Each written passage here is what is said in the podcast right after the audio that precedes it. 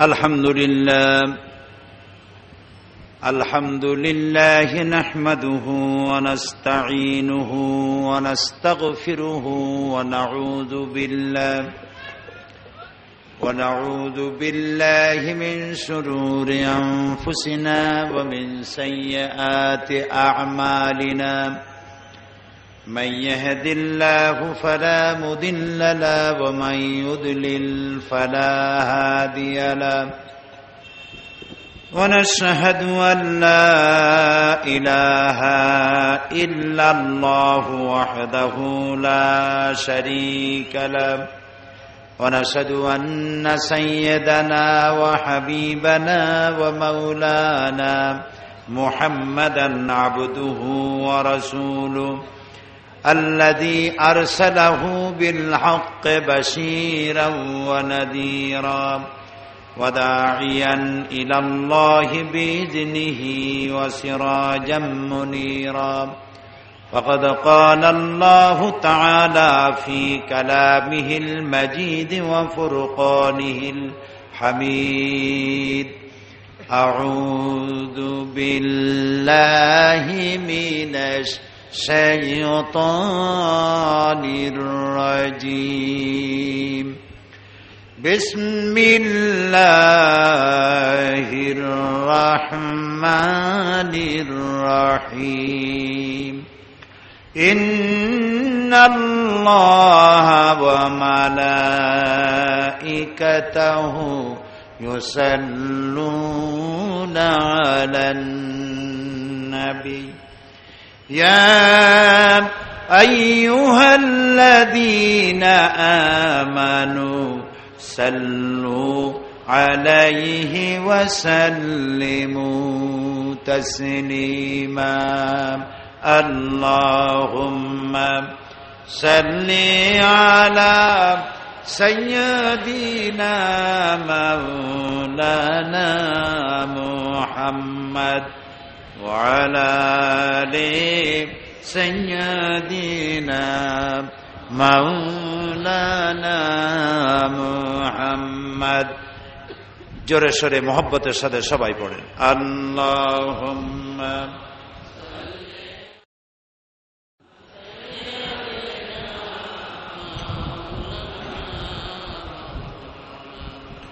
وعلى آل سيدنا بلغ العلا بكماله كشف الدجى بجماله حسنت جميع خصاله. صلوا عليه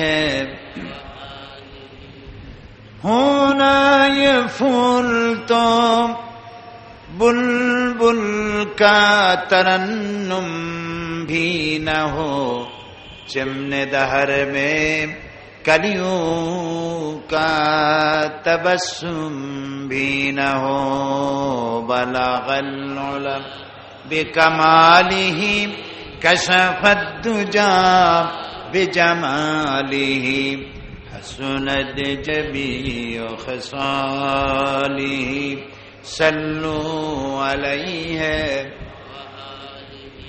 نسیم جانب بطحا گزر کن زحوالم محمد را خبر کن بلغ العلا بکماله کشفت الدجا بجماله، حسنت جميع خصاله صلوا عليه اللهم آمين ربنا ظلمنا أنفسنا وإن لم تغفر لنا وترحمنا لنكونن من الخاسرين اے اللہ تعالی، ہزار ہزار مسلمان نر ناری পল্টন ময়দানে ঐতিহাসিক তফসিরুল কোরআন মাহফিলের দ্বিতীয় দিনে তোমার দরবারে কয়েকবার দুরুদ সালাম পড়ে, তোমার দরবারে হাত তুলেছি।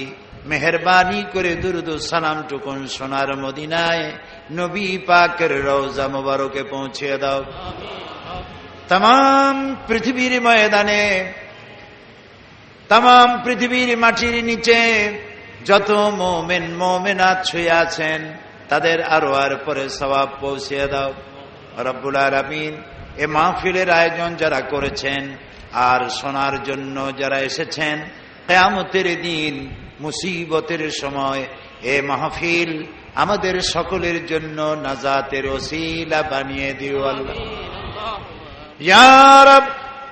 করম তু আগর করেন, ও বাদ দে জবা কো جو دل پر اثر کرے ربنا تقبل منا انك انت السميع العليم وتب علينا انك انت التواب الرحيم سبحان ربك رب العزة عما يصفون وسلام على المرسلين والحمد لله رب العالمين جناب সভাপতি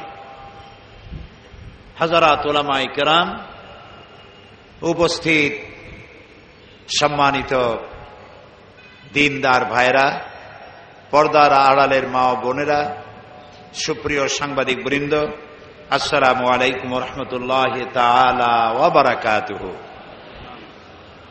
আমরা আল্লাহ তালার দরবারে লাখো কোটি শকর আদায় করি যে মহান আল্লাহ তাবারক তালা আমাদেরকে খিলগা ইসলামী পাঠাগার কর্তৃক আয়োজিত আঠাশতম বার্ষিকী তিন দিন ব্যাপী তফসিল করার মাহফিলের দ্বিতীয় দিনে ঐতিহাসিক পল্টন ময়দানে আমাদের হাজির হওয়ার তৌফিক এনায়েত করেছেন। আমরা বলছি, আলহামদুলিল্লাহ।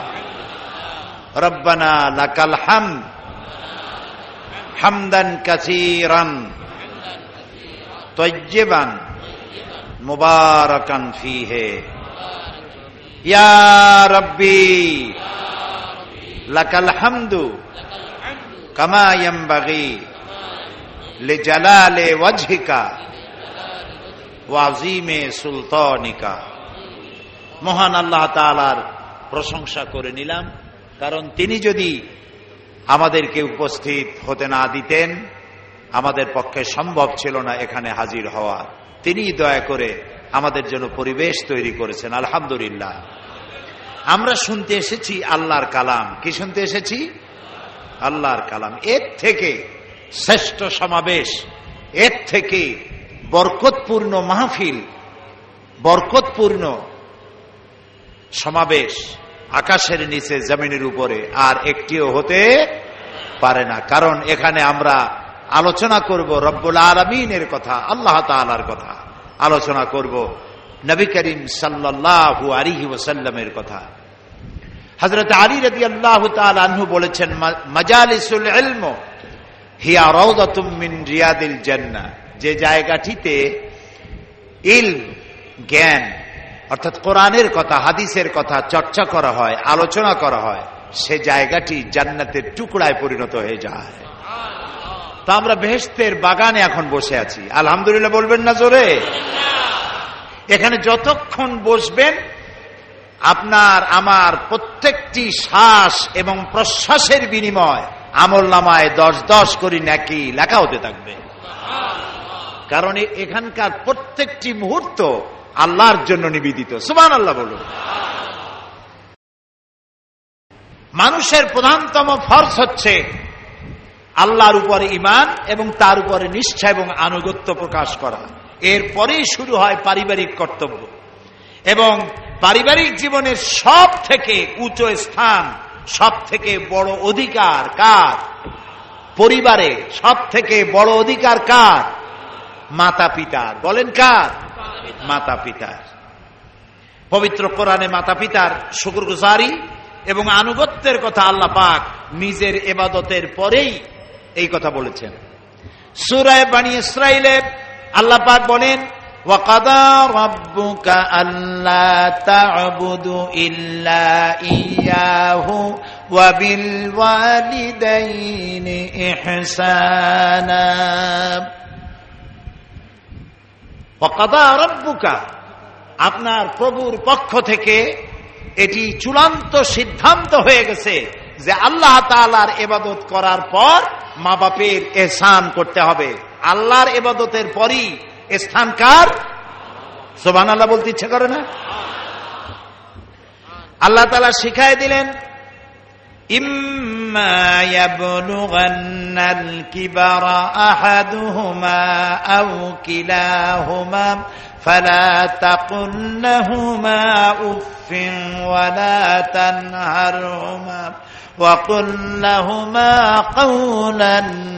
করিমা।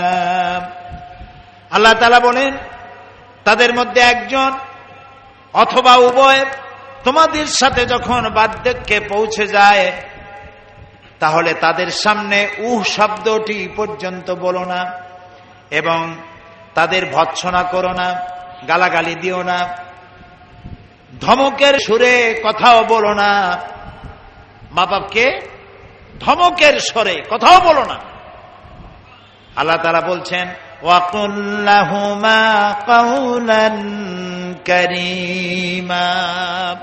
মা বাপের সাথে কেমনে কথা বলতে হবে? আল্লাহ কোরআনে শিখাই দিচ্ছেন মা বাপের সাথে সুন্দর করে সম্মানজনক কথা বলো। সম্মানজনক কথা বলো। আর কি করো?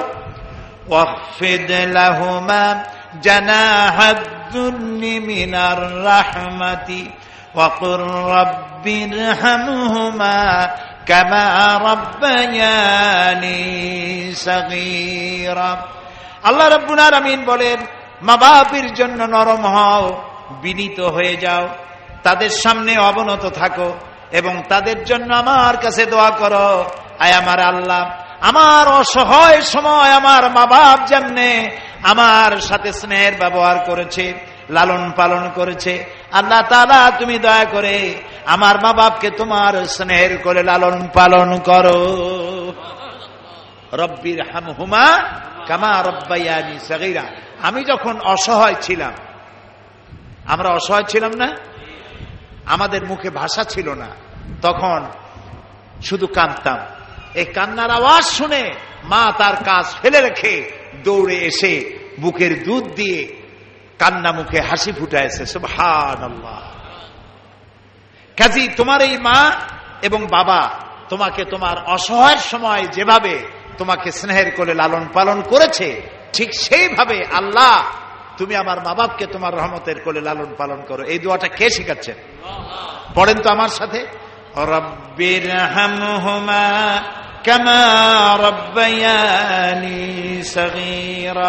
আবার পড়েন রব্বির হামহুমা কামা রব্বায়ানি সগীরা।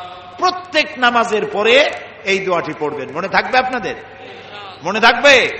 আল্লাহ যেন মনে রাখার তৌফিক দিয়ে দেয়, বলেন আমি মাতা পিতার প্রতি এই ভালো ব্যবহার করতে হবে। দায় সারার জন্য নয়। এক পদের ব্যবহার তো দুই রকম হয়।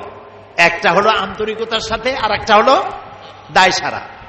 আল্লাহ রব্বুল আলমিন বলছেন, রব্বুকুম আলামু বিমা ফি নুফুসিকুম।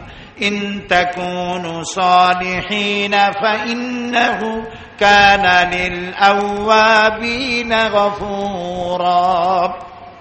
তোমাদের রব তোমাদের মনের অবস্থা খুব ভালো করে জানেন। তোমরা যদি নেক করার জন্য নেককার হও তাহলে নেককার হতে চাও, তাহলে তিনি তবাকারীদের জন্য তবাকারী এবং পিতামাতার হক আদায়কারীকে মাফ করে দিবেন। তার মানে হলো এই যে তোমরা তোমার মা বাপের সাথে দায়সারা গুজের ব্যবহার করছ না আন্তরিকতার সাথে করছ, এইটা কেউ বুঝবে না। কে বুঝবেন? আল্লাহ তালা বুঝবেন। কারণ এক সময় সময় আসবে যখন তুমিও তোমার মা বাপের মতো দুর্বল বয়স আসবে, তখন তোমার সন্তান, তুমি যদি মা বাপের সাথে ভালো ব্যবহার করে থাকো, তোমার সন্তানও তোমার সাথে ভালো ব্যবহার করবে। সুরা বাকারার মধ্যে আল্লাহ তালা বলছেন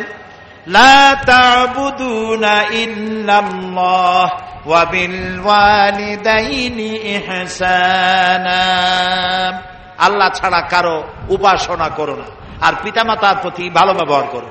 সুরা বাকারায় আল্লাহ বলছেন সুরান কাবুতে আল্লাহ বলছেন ইনসান হুসনা আমি সমগ্র মানব মন্ডলীকে শুধু মুসলমান নয় বিশ্বের সব মানুষকে আমি উপদেশ দিচ্ছি তারা যেন তাদের মাতা পিতার প্রতি ভালো ব্যবহার করে কে বলতেছেন আল্লাহ তাআলা সুরায় কাহাপে আল্লাহ বলছেন ووصينا الإنسان بوالديه إحسانا حملته أمه كرها ووضعته كرها وحمله وفصاله ثلاثون شهرا আল্লাহ তালা বলছেন আমি মানব গোষ্ঠীকে উপদেশ দিচ্ছি তোমরা তোমাদের পিতামাতার প্রতি সম্মান দেখাও এসান করো তোমার মা তোমাকে গর্ভধারণ করেছে অত্যন্ত কষ্টের সাথে ডেলিভারিও করেছে অত্যন্ত কষ্টের সাথে। এরপরে তিরিশটি মাস তোমাকে পেটে নিয়ে আর দুধ খাওয়ায় তোমাকে মানুষ করেছে। খবরদার, এই মায়ের সাথে, পিতার সাথে খারাপ ব্যবহার করো না। কে দিয়েছে? কে বলছেন এই কথা? সন্তান যখন মায়ের পেটে আসি, তার শরীরের ভিতরে পরিবর্তন এসে যায় মা ঘুমাতে পারে না রাতের বেলায়। মায়ের ঘুম আসে, সন্তান মাথা দিয়া, হাঁটু দিয়া, পা দিয়া গুতা মারে। মা ঘুমাইতে পারে না। আল্লাহর নবী বলেছেন, মা যে ঘুমাতে পারল না, কষ্ট হলো।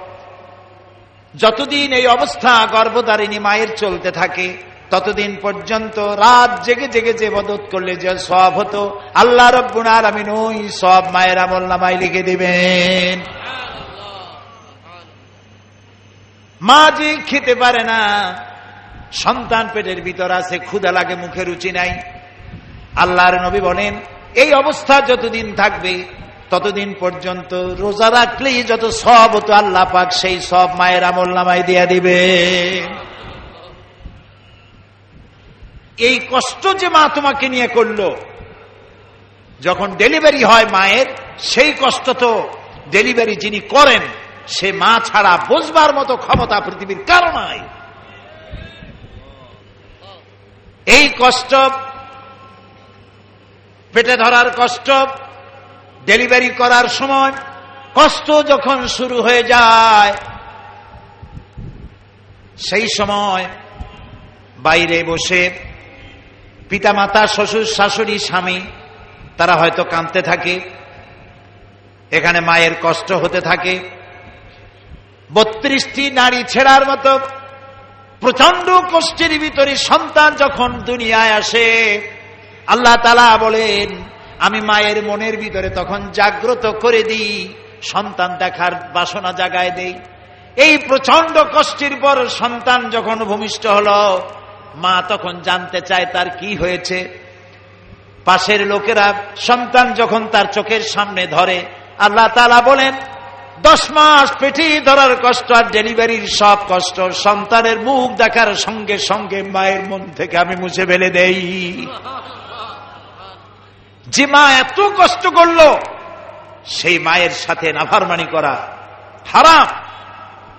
রসুলের কাছে প্রশ্ন করা হয়েছে আইউল আমালে আল্লাহ হে রসুল, আল্লাহর কাছে সব থেকে প্রিয় আমলটা কি?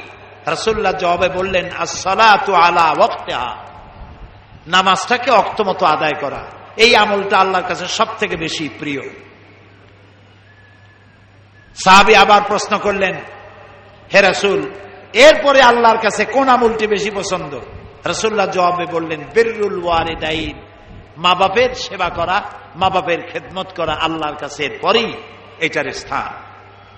আর প্রশ্ন করলেন মান আহাকুন্নাসিবি হুসনে সহাবাতি। হে রসুল, আমার কাছে সর্বোত্তম ব্যবহার পাওয়ার হক কার? রসুল্লাহ বললেন উম্মুখ তোমার মায়ের। কলা সুম্মামান এরপরে কার? রসুল বললেন, তোমার মায়ের। তিনি আবার প্রশ্ন করলেন সুম্মামান এরপরে কে? রসুল বললেন, তোমার মায়ের। এরপরে তিনি প্রশ্ন করলেন সুম্মামান কলা আবু বুহারি মুসলিম। রসুল্লাহ বললেন এবার তোমার পিতা। তাহলে মায়ের কথা কয়বার বললেন? পিতার কথা একবার। বাপের চাইতে মায়ের মর্যাদা কয় গুণ বেশি হলো? তিন গুণ বেশি হয়ে গেল। প্রিয় ভাই, সব বোখারি শরীফের আরেকটি হাদিস। হজরত আবদুল্লাহ ইবনে আমর আল্লাহ আনহুমা। তিনি বলছেন, যা রাজুল ইলান নবী সাল্লাল্লাহু আলাইহি ওয়াসাল্লাম ফাস্তাযানাহু লাহু ফিল জিহাদ فقال أحي والديك أحي والدك قال نعم রসুল্লাহর কাছে সাহাবি গিয়ে প্রশ্ন করলেন হে রসুল তিনি বলতে চাইলেন অনুমতি চাইলেন যে আমি জেহাদে যাইতে চাই হে রসুল আমি জেহাদে অংশ নিতে চাই রসুল্লাহ বললেন তোমার মাতা পিতা কি বেঁচে আছেন তিনি বললেন আছেন রসুল্লাহ বললেন তুমি চলে যাও মা বাপের খেদমতে প্রাণপণে লেগে যাও সুবান আল্লাহ সুবান আল্লাহ বলতে ইচ্ছা করে না? আরেকজন সাহাবি রসুলের কাছে জেহাদের জন্য পারমিশন চাইলেন। রসুল্লাহ জিজ্ঞেস করলেন, আলাকা ওয়ালিদাতুন, তোমার কি মা আছে? তিনি বললেন, আছে। রসুল্লাহ বললেন ইজহাব ফাকরিমহা ফাইনাল জান্নাতা তাহাতা রিজলাইহা। চলে যাও, মায়ের খেদমত করো, কারণ তোমার মায়ের পায়ের তরে তোমার জান্নাত। সুবহানাল্লাহ।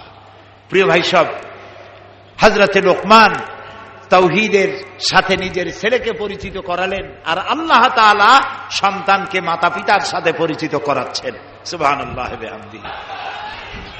প্রিয় ভাই সব মা বাপের আনুগত্য যারা করে, হাদিস শোনেন, হাদিস সুবান আল্লাহ বলে মা বাপের আনুগত্য যারা করে, তাদের সম্পর্কে রসুল্লাহ বলছেন আনিবনে আব্বাস রাদি আল্লাহ তালুমা কল قال رسول الله صلى الله عليه وسلم من اصبح مطيعا لله في والديه যে ব্যক্তি মাতা পিতার সম্পর্কিত আল্লাহর নাজিলকৃত হেদায়েত মানা অবস্থায় সকাল করল বাবানে মিনাল জান্না। ওই সন্তানের জন্য সকাল বেলায় আল্লাহর জান্নাতের দুইটা দরজা খোলা হয়ে যায়। ওমান আসবাহা আসিয়ান লিল্লাহে ফিওয়ালে দাইহে আসবাহালাহু বাবানে, মাফতুহানে মিনান্নার আর যদি কোনো সন্তান আল্লাহর সাথে নাফারমানি করল, মা বাবের সাথে নাফারমানি করে সকাল করল, তার জন্য জাহান নামের দুইটা দরজা খোলা হয়ে যায়। আর রসুল্লাহ বলছেন, যদি মা বাপের মধ্যে একজন বেঁচে থাকে, আর তার আনুগত্য করে সকাল করে, তার জন্য একটা জান্নাতের দরজা খুলবে। আর যদি নাফারমানি করে বেঁচে থাকে যদি মা বাপের একজন, জান্নাত জাহান নামের একটা দরজা খোলা হয়ে যাবে। বলি না উজুবিল্লা আল্লাহর নবী বলেন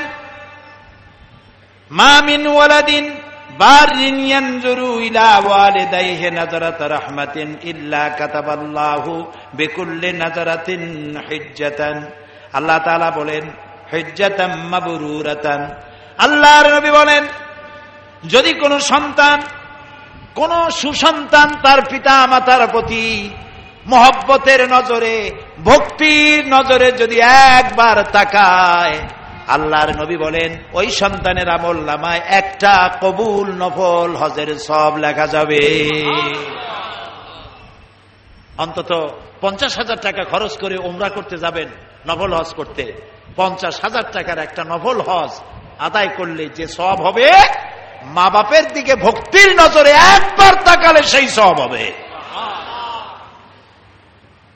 একজন সাহাবি প্রশ্ন করলেন কোন সন্তান যদি মা বাপের দিকে দৈনিক একশো বার তাকায় তো কি হবে? আল্লাহর নবী বলেন, আল্লাহর নিয়ামতের ভান্ডারে কোনো অভাব নাই। কোন সন্তান যদি মা বাপের দিকে একশো বার তাকায়, ভক্তির নজরে, ভালোবাসার নজরে, আল্লাহ তালা ওই বান্দা আরামল নামায় একশোটা কবুল, নফল হজের সব লিখে দিবে। পিতামাতার সাথে নাফারমানি করবেন না। বহু মানুষ আছে, পীর সাহেব দেখলে অস্থির হয়ে যায়। বড় বড় বেদানা, আঙ্গুর, কমলা সব নিয়ে হাজির করে দেয়। আমার কোনো আপত্তি নেই। আপনি দেন আপনার পীর সাহেবকে, দিবেনই তো। কিন্তু আপনার পীরের চাইতে দোয়া কবুল যে আপনার মায়ের বেশি হবে, এটা কি আপনি জানেন? এটা কি জানেন?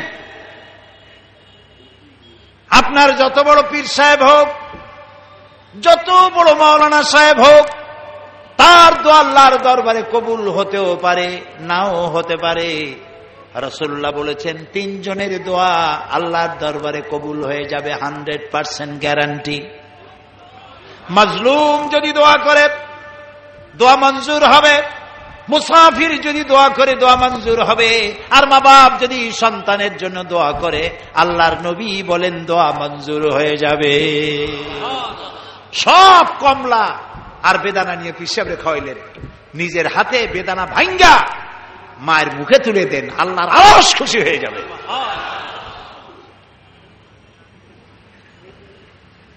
খারাপ লাগে, শুনতে না ভালো লাগে? কপাল ভালো হোক, সেই কথা আমরা বলতে চাই কোরআন আর হাদিস দিয়ে। আমরা আমাদের কিসমত খারাপ করে ফেলাইছি।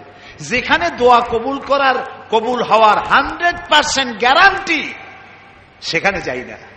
আর পিসাবের দাওয়াত করিয়া পোলাও, কোরমা, কালিয়া, কোপ্তা, ফিরনি, জর্দা গাপ চালটা জম্বের খাওয়ান খাওয়া আর মা বুড়া হয়ে গেছে, বাপ বুড়া হয়ে গেছে, একটু খাওয়াইতে পারেন না যত্ন করিয়া।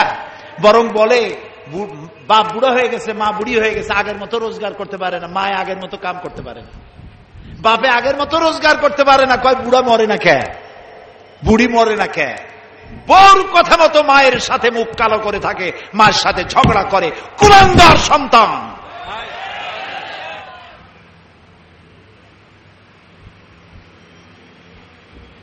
বুড়ি মরে না কেন এই বুড়ি তোমার যখন অসুখ হয়েছিল ডাক্তারও সারতে পারে না। তোমার মা ডাক্তার ওষুধ দিয়ে বাড়ি গিয়া ঘুমাইছে। তোমার বাবাও ঘুমিয়েছে। তোমার মা তোমার শিওয়ারে বসে বসে সারা রাত কাঁদছে। আর বলছে, আল্লাহ, আমার জীবনের বিনিময় আমার বাসারে বাঁচায় দাও। আমার সন্তানটারে বাঁচায় দাও। যে মা কানলো আর বলল, আল্লাহ, আমার জীবনের বিনিময়ে আমার সন্তানটারে বাঁচাও। আর তুমি আজ বলছো, বুড়ি মরে না কেন? কত বড় কপাল পোড়া। বেইমান না ভারমান প্রিয় ভাই সব, হৃদয়ের সবটুকুন আবেগ উজাড় করে দিয়ে বলছি, আমি পীর সাহেবদের বিরোধী নই, আমি নিজেও পীরের সন্তান। আমার আব্বা, আমার চাচা দুজনই ফুরফুরা মুজাদ্দিদ জামান হজরত আবু বকর সিদ্দিকি রহমতুল্লাহ আলাইহের খালিফা, তাদের হাজার হাজার মুরিদ আছে। পীর মুরিদি আমিও করতে পারতাম। পীর মুরিদি শুরু করলে মুরিদের বাজার আমার কম গরম হইতো না বাংলাদেশে। আমি পীর বিরোধী নই, আমি আমাদের অভ্যাসে কিছু অভ্যাস খারাপ হয়েছে, সেগুলিকে সংশোধন করতে চাই। পীরকে হাদিয়া দেন, দাওয়াত দেন, আমার কি আপত্তি তাতে আমার আপত্তি, দোয়া কবুল হবে যেখানে, সেখানে তো যাই না। যেখানে কবুল হওয়ার সম্ভাবনা কম, হইতেও পারে, নাও হইতে পারে। সেইখানে সব পরিশ্রম, সেই জায়গায় যায় পাও চাটেন পায়ের উপরে কত বুঝি দিয়ে পড়ে থাকেন। কেন? মা খাটের উপরে শো আছে খাটের নিচে আপনি বসেন, মায়ের পায়ের তলায় চুমা খান, জাহান্নাম হারাম করে দিবেন আল্লাহ তালা পিতামাতার আনুগত্য করুন, ভালোবাসুন কোরআন এবং হাদিসের। শুধু মা বাপের কথা যদি বলতে থাকি, রাত ফুরিয়ে যাবে, শেষ করতে পারব না। প্রিয় ভাইস আল্লাহর নবী মসজিদে নবমীতে বসে আছেন সাহবাই কেরাম সামনে বসা একজন বুড়ি মসজিদে প্রবেশ করলেন হাজরাতে নবীজি দাঁড়ায় গেলেন। কাছে আসার পর নবীজি গায়ের চাদরটা বিছায় দিলেন। সাহবাইকরাম অবাক হয়ে দেখতে লাগলেন, বুড়ি যখন চলে গেলেন সাবিরা জিজ্ঞেস করলেন ইয়ারসুল আল্লাহ একজন মেয়ে লোকের জন্য আপনার নিজের গায়ের চাদর বিছায় দিলেন? কিছুই বুঝতে পারলাম না। আল্লাহর নবী বলেন, সাহাবিরা, তোমরা চিনতে পারো না এই মহিলাকে আমি আমার মায়ের যত্ন পাই নাই। মায়ের কোলে কাখে চড়ে মায়ের দুধ খেয়ে বড় হয় কেমনে? ওই যত্ন, আদর আমার কিসমতে হয় নাই। যে মায়ের কোলে কাকে চড়ে, যে মায়ের বুকের দুধ খেয়ে আমি বড় হয়েছি, ইনি আমার সেই দুধ মা হাজরতে হালিমাতুসাদিয়া সময় মতো এক ফোঁটা দুধ যদি তোমার গলায় না ঢুকত, তুমি গলা শুকাই মরে যেতে, এই তোমার মা। হাজারো কাজ ফালায় দেয়, সন্তান কান্দে। আমি চিন্তা করি, আল্লাহ কত দয়া দিয়েছেন মেয়ে লোকের কলি যায় পুরুষের পেটে যদি বাচ্চা হইতো, এরকম যদি নিয়ম থাকতো, বাচ্চা দুনিয়া আসার সাথে সাথে ঠ্যাং ধরে আসার মারতো প্যাটের মধ্যে এত নড়ছিলি কেন? রান্না বান্না করিয়া মায়, সকলের খাওয়াইয়া। সকলের খাওয়াইয়া, মা সকলের শেষে খায়, না আগে খায় বলেন। সবার শেষে সবার শেষে খায়। তারপরে বাচ্চা কানতেছে, বাচ্চাটারে কোলে নিয়ে খাইতে বসছে, ক্ষুধার্ত পেট, কোলের মধ্যে পায়খানা করে দিয়েছে বাচ্চা। পুরুষে হইলে তো গলা চাপিয়ে ধরত। হাসতেছেন। আর মা থাপ্পড়ও দিল না, গালিও দিল না। বাচ্চাটারে কোলে নিয়ে বাইরে চলে গেল। পায়খানা পেশাব সাফ করল। বাচ্চাটার মুখে একটা সুবা দিয়ে আবার খাইতে বসল। তোমার বউর দিকে তাকায় দেখো, তোমার বউ তোমার সন্তানটা নিয়ে কি করে? তোমার মা তোমার নিয়ে এইটা করছিল।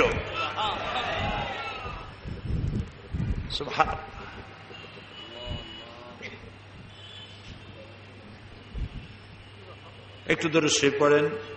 জিকের করেন সুবাহান আল্লাহ আলহামদুলিল্লাহ সুবহান আল্লাহ আলহামদুলিল্লাহ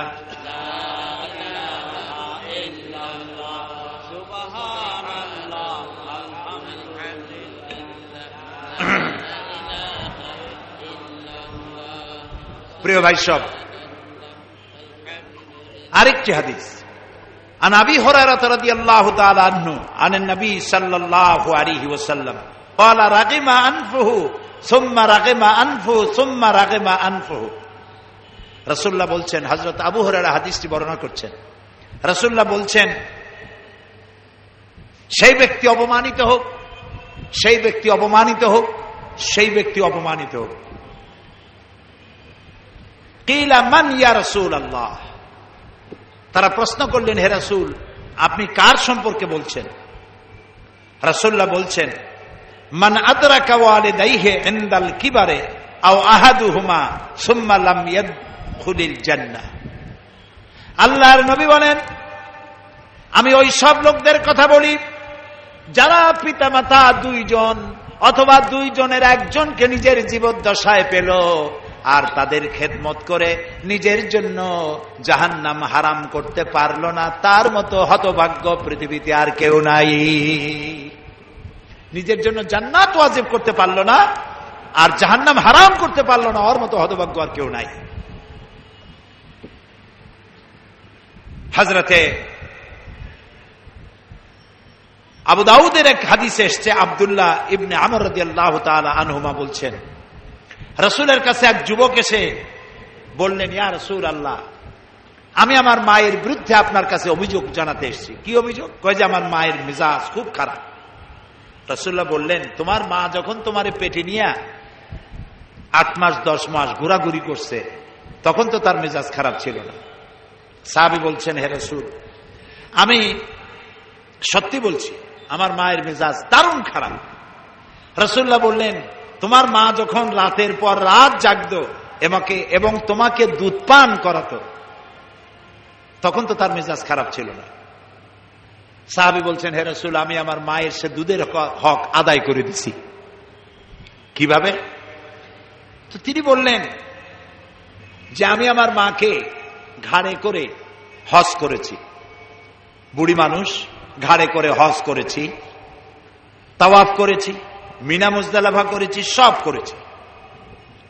আমি আমার মায়ের দুধের হক আদায় করে দিয়েছি। প্রিয় নবী সাল্লাহ সাল্লাম বলছেন, তুমি কি তোমার মায়ের সেই কষ্টের বদলা দিতে পারো, যা তুমি তোমার মা তোমাকে ভূমিষ্ঠ করার সময়, প্রসব করার সময়, তোমার মা যে কষ্ট করেছিল, তুমি কি সারা জীবনেও সেইটার প্রতিদান দিতে পারবে?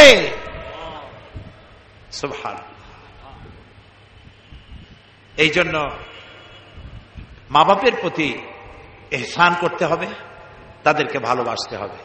তবে এরকম বহু লোক আছে আমাদের মধ্যে যে মা বাপকে খারাপ ব্যবহার করেছে, ইতিমধ্যে মা বাপ মারা গেছে। হইতে পারে এরকম লোক মাহফিলের মধ্যে আছে মা বাপ মারা গেছে, এখন আজকেই ওয়াজ শুনলো মা বাপের জন্য খেদমত করা ছিল ফরজ, এই দায়িত্ব তো পালন করতে পারিনি এখন কি হবে? রাসুল্লাহ বলছেন মাতা পিতার মৃত্যুর পরে সন্তানের চারটি হক আছে। কয়টি হক? মুখস্থ করেন, কয়টি হক? মা বাপ মরে যাওয়ার পর সন্তানের উপরে চারটি হক। একটা হলো হেসার আর দোয়া দোয়াউলাহুমা মা বাবার জন্য দোয়া করা। ওয়াল ইস্তেফারুল্লাহুমা এবং তাদের জন্য আল্লাহর কাছে ক্ষমা চাওয়া। ওয়া ইনফাদু আহাদিহিমা, এবং তার তাদের ওয়াদাকে পূরণ করে দেওয়া। ওয়া একরামু সাদিকিহিমা, আর তাদের বন্ধু বান্ধবের সাথে সদ্ব্যবহার করা। মা বাপের বন্ধু বান্ধবী যারা আছে, তাদের সাথে সদ্ব্যবহার করা। এখন, এই অবস্থা যদি কেউ করতে পারে, তাদের জন্য দোয়া করা, তো আল্লাহ রব্বুল আলমিন তাদেরকে মেহরবানি করবেন এবং তাদেরকে গোনাখাতা আল্লাহ তালা মাফ করে দিবেন। এখন মাতা পিতা যদি অমুসলিম হয়, তাহলে কি হবে? সেই কথাটা সামনের আয়াতে আসতেছে। আল্লাহ রব্বুল আলমিন বলেন وإن جاهداك على أن تشرك بي ما ليس لك به علم فلا تطعهما وصاحبهما في الدنيا معروفا واتبع سبيل من أناب إلي ثم إلي مرجعكم فأنبئكم بما كنتم تعملون ওয়াইন জাহাদাকা আর যদি তোমাদের পিতামাতা তোমাদের উপরে চাপ সৃষ্টি করে আল্লাহর সাথে শরিক করার জন্য এমন জিনিস যা তুমি জানো না ফালা তুতে হুমা তাহলে ওই মাতা পিতার ওই কথা মানা যাবে না মাতা পিতার সব হুকুম মানা যাবে কিন্তু এমন কোন হুকুম মানা যাবে না যে হুকুম মানতে গেলে আল্লাহর সাথে নাফারমানি হয়। এই আয়াতটি নাজিলের একটা প্রেক্ষাপট আছে। হজরতে আবু আয়ুব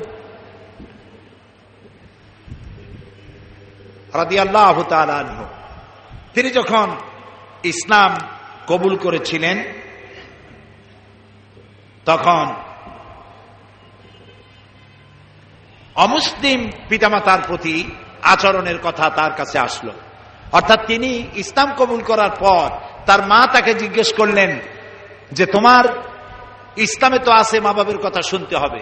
তুমি ইসলাম কবুল করেছ, এটা আমার সহ্যের বাইরে। তুমি ইসলাম পরিত্যাগ করো, না করো পর্যন্ত আমি ভাত, পানি কিছু গ্রহণ করব না।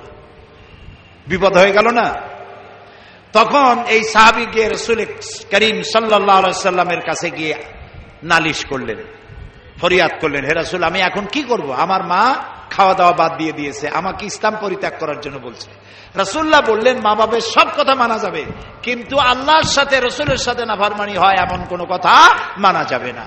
তবে পিতামাতা যদি কাফের হয় মুশরিক হয়, তাদের প্রতি সৎ ব্যবহার করতে হবে, আর তাদের জন্য আল্লাহর কাছে দোয়া করতে হবে। হাজরতে আবু হরারি আল্লাহ তালু তিনি ইসলাম কবুল করার পর তা মা ইসলাম কবুল করে নাই। একদিন হাজরাতে আবু হরায়রা রসুল্লার দরবারে এসে রাতের বেলায় কাঁদতেছিলেন।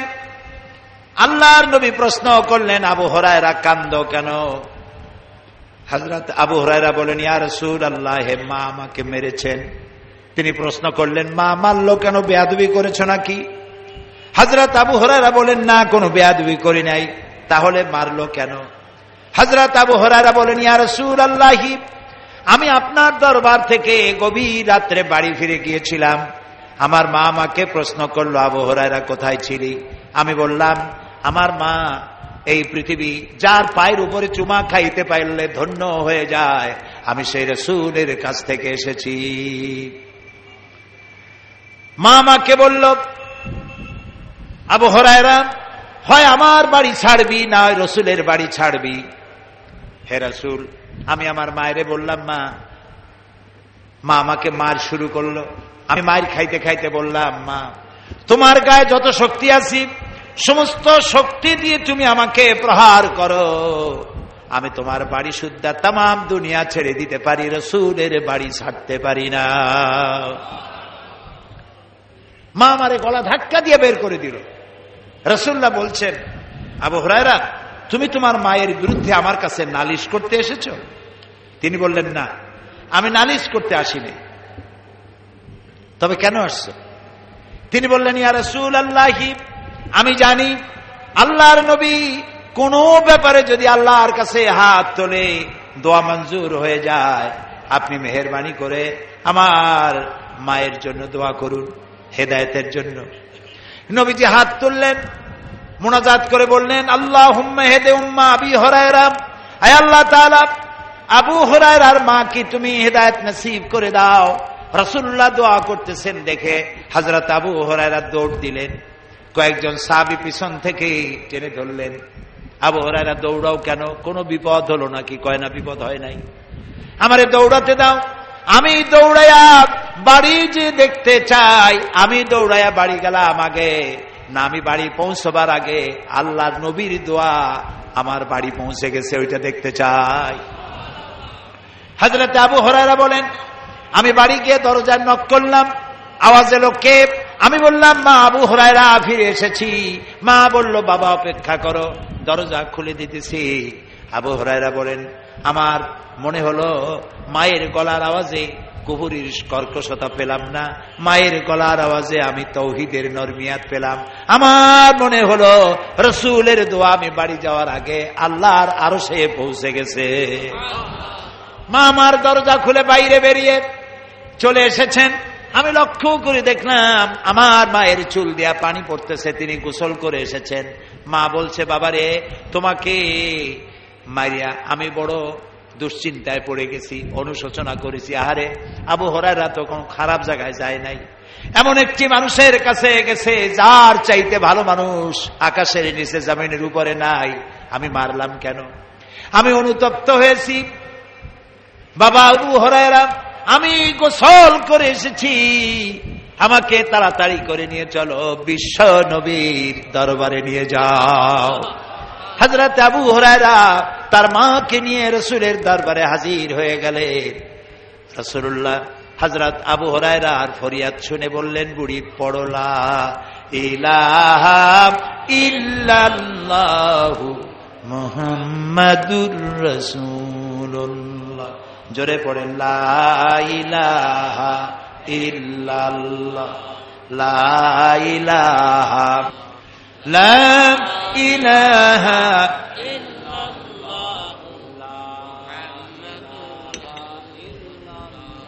প্রিয় ভাই সব, সুতরাং মা বাবের সাথে মা বাবের সব হুকুম মানতে হবে, কিন্তু আল্লাহর সাথে না ভরমানি হয়, এমন কোন হুকুম মানা যাবে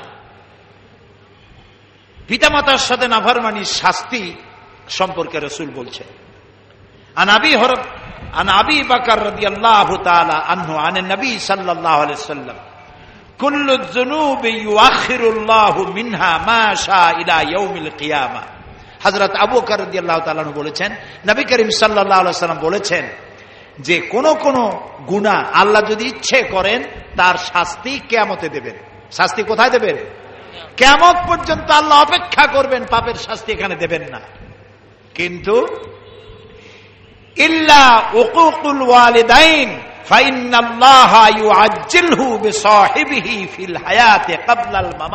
কিন্তু মা বাপের সাথে যদি কেউ নাবারমানি করে, কেয়ামতে শাস্তি তো হবেই। দুনিয়ায় মরার আগে মা বাপের সাথে নাভারমানি কারী সন্তানকে আল্লাহ দুনিয়ায় শাস্তি দেবেন দেবেন, দেবেনই। নাউজুবিল্লাহ।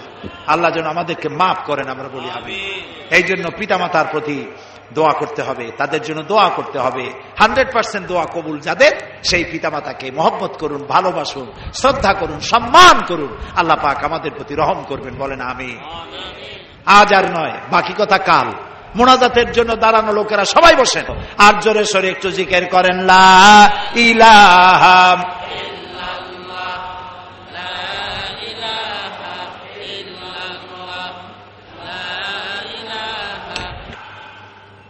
এই বিশাল তফসিরের মাহফিল অনেক বড় প্যান্ডেল এগুলি করতে তাদের অনেক খরচ হয় আপনারা জানেন।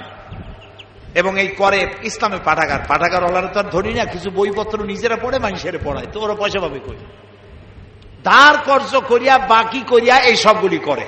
এটা কি খারাপ কাজ না ভালো কাজ। চিল্লায় কন এটা কি কাজ? আর আল্লাহ কি বলছেন? তাওয়ানু আলাল বিররি ওয়াত তাকওয়া ওয়ালা তাওয়ানু আলাল ইসমি ওয়াল উদওয়ান। খারাপ কাজে সহযোগিতা করো না, পাপ কাজে সহযোগিতা করো না, ভালো কাজে সহযোগিতা করো। আজকের ওয়াজ শুনে যদি দুই চারটা লোক মা বাপের ভক্ত হয়ে যায়, দুই চারটা লোক যদি মাজার থেকে মসজিদমুখী হয় শির ছেড়ে তাওহিদ মুখী হয়। এই সব যারা সহযোগিতা করবেন আর্থিক ভাবে কেমন পর্যন্ত পাবেন সোভান আল্লাহ বলে আলহামদুলিল্লাহ বলে প্রিয় ভাই সব, আমি সুরায় লোকমানের তাফসির করতেছি এখানে। এখানে অনেক বইপত্র আসছে। এখানে কি বলে? বুক স্টল এবং ক্যাসেটের দোকান, গান বাজনা নাই। কবে গান আছে? মিউজিক ছাড়া। এক একটা গান দুই তিন ঘণ্টার বক্তৃতার সমান। ইসলামের কথা, ইমানের কথা। আলহামদুলিল্লাহ কর। এগুলি এখানে আছে। আর বইপত্রের অনেক দোকান আসছে। কোরআন বোঝার জন্য তফসির আসছে। সেসব বইপত্র আপনারা কিনবেন, সকলে কিনবেন।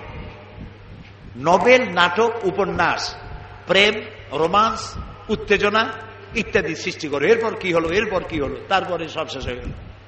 এ হলো বই। কোনো লাভ নাই। লাভ হলো কোরআন হাদিসের বই পড়া, ইসলামী ইতিহাস পড়া, বিজ্ঞানের বই পড়া, ইসলামী আদর্শের বই পড়া, চরিত্র গঠন হবে, ইমান গঠন হবে। সোমান আল্লাহ কর। অসংখ্য বই। টাকা দিয়ে, পঞ্চাশ টাকা দিয়ে একটা ছোট্ট মাছ কিনে খাইলেন, পাঁচশো টাকা দিয়া মাছ কিনে খাইলেন, পরের দিন পায়খানা হয়ে গেল। কিন্তু বই কিনবেন, এটা পায়খানা হয়ে নষ্ট হবে না, ইমান বাড়াবে কেমতের জান্নাতের রাস্তা ক্লিয়ার হবে। সোমান আল্লাহ কর। যাবেন আল্লাহ আমিন।